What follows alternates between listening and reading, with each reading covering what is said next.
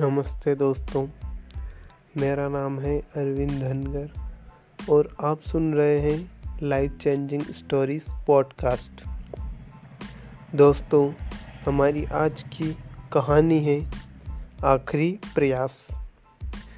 तो दोस्तों, कहानी शुरू करते हैं। एक समय की बात है, एक राज्य में एक प्रतापी राजा राज करता था। एक दिन उसके दरबार में एक विदेशी आगंतुक आया और उसने राजा को एक सुंदर पत्थर, उपहार स्वरूप प्रदान किया।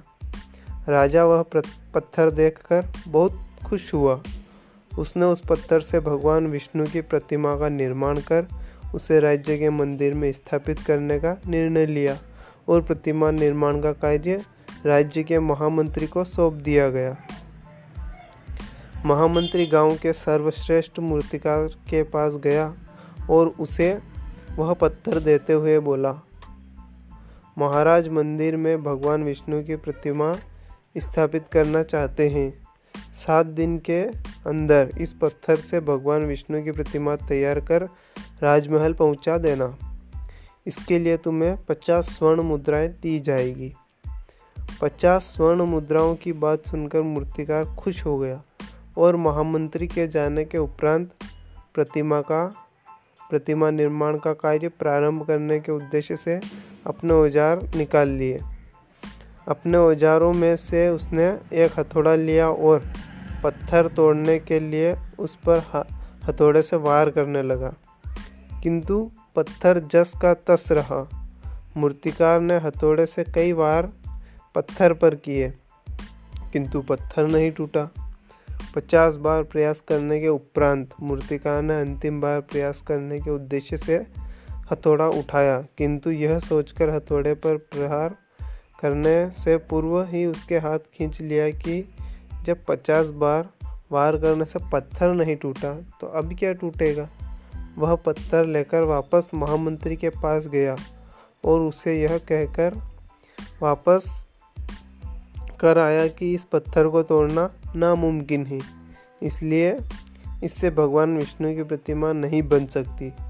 महामंत्री को राजा का आदेश हर स्थिति में पूर्ण करना था इसलिए उसने भगवान विष्णु की प्रतिमा निर्मित कर, करने का कार्य गाँव के एक साधारण से मूर्तिकार को सौंप दिया। पत्थर लेकर मूर्तिकार ने महामंत्री के सामने ही उस पर हथौड़े से प्रहार किया। और वह पत्थर एक बार में ही टूट गया।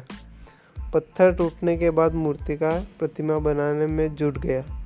इधर महामंत्री सोचने लगा कि काश पहले मूर्तिकार ने एक अंतिम प्रयास और किया होता तो सफल हो गया होता और पचास स्वर्ण मुद्राओं का हकदार बनता। शिक्षा, इस कहानी से शिक्षा मिलती है कि हम भी अपने जीवन में ऐसी ही परिस्थितियों में दो चार होते रहते हैं।